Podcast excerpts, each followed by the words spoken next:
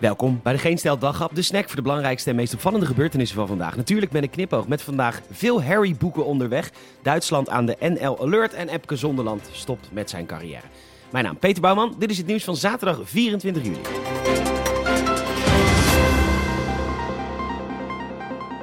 Als je uit een koninklijk huis stapt, dan is inkomen natuurlijk wel een dingetje. Iets waar je nooit eerder mee bezig was, wordt dan van groot belang. En dus heeft prins Harry een dikke boekendeal gesloten, dat schrijft HLN.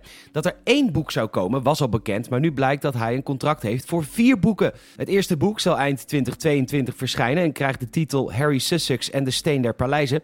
Het tweede boek moet pas verschijnen als zijn oma is overleden en heet Harry Sussex en de Gevangenen van Buckingham. Gevolgd door Harry Sussex en de Orde van de Fakes en Harry Sussex en de Ook over verfilmingen wordt al gesproken. Nu.nl meldt dat er een automobilist is aangehouden op de A27. Hij reed 170 km per uur en had volgens de politie een lachgasballon aan zijn lippen. Wij hebben de audio-opname van het incident te pakken. Zo, zo meneertje, u reed nogal hard en dan ook nog aan de lachgas zie ik. Uh, nee hoor, dat is geen lachgas.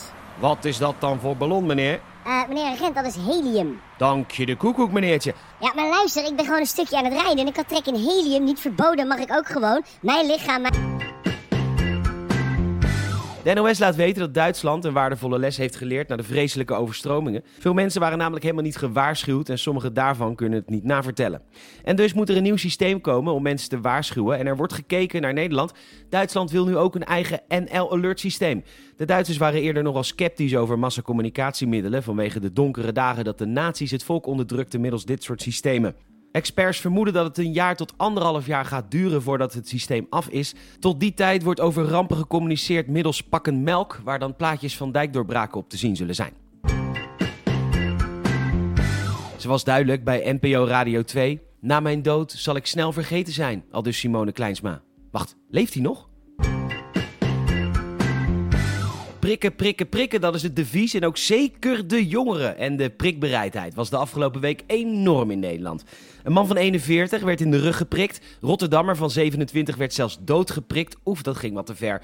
Prikpartij in Lopik, vrouw geprikt in Amstenrade. Een prik in de relationele sfeer, gezellig. En die prik in Ede blijkt een uit de hand gelopen ruzie te zijn geweest. Met de prikbereidheid zat het afgelopen week wel snor in Nederland.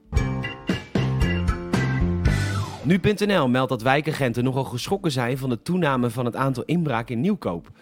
Ja, jezus, dat is wel echt heftig hoor. Barneveld, weet je, oké. Boskoop, Ede, Meppel, maar Nieuwkoop. Dat komt echt even binnen hoor. Jezus Christus, Nieuwkoop. sorry, het gaat, het gaat wel weer.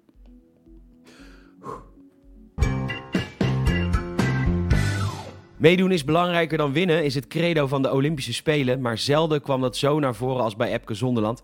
Hij stopt na zijn oefening op de rekstok met zijn carrière. Geen finale plek, maar bijzonder trots op zijn prestatie na een enorm zwaar half jaar. Volgens het parool voelt dit net zo knap als drie wereldtitels of zijn gouden plak in Londen. Mooie woorden, lekker gewerkt Pik bedankt voor je prestaties. Bedankt voor het luisteren. Je zou ons enorm helpen als je een vriend of vriendin vertelt over deze podcast, ons een Apple Podcast review gunt of ons een hartje geeft in Spotify. Dan krijg je altijd een update als er een nieuwe daghap verschijnt. Nogmaals, bedankt voor het luisteren. Geniet alvast van je zondag en tot dan.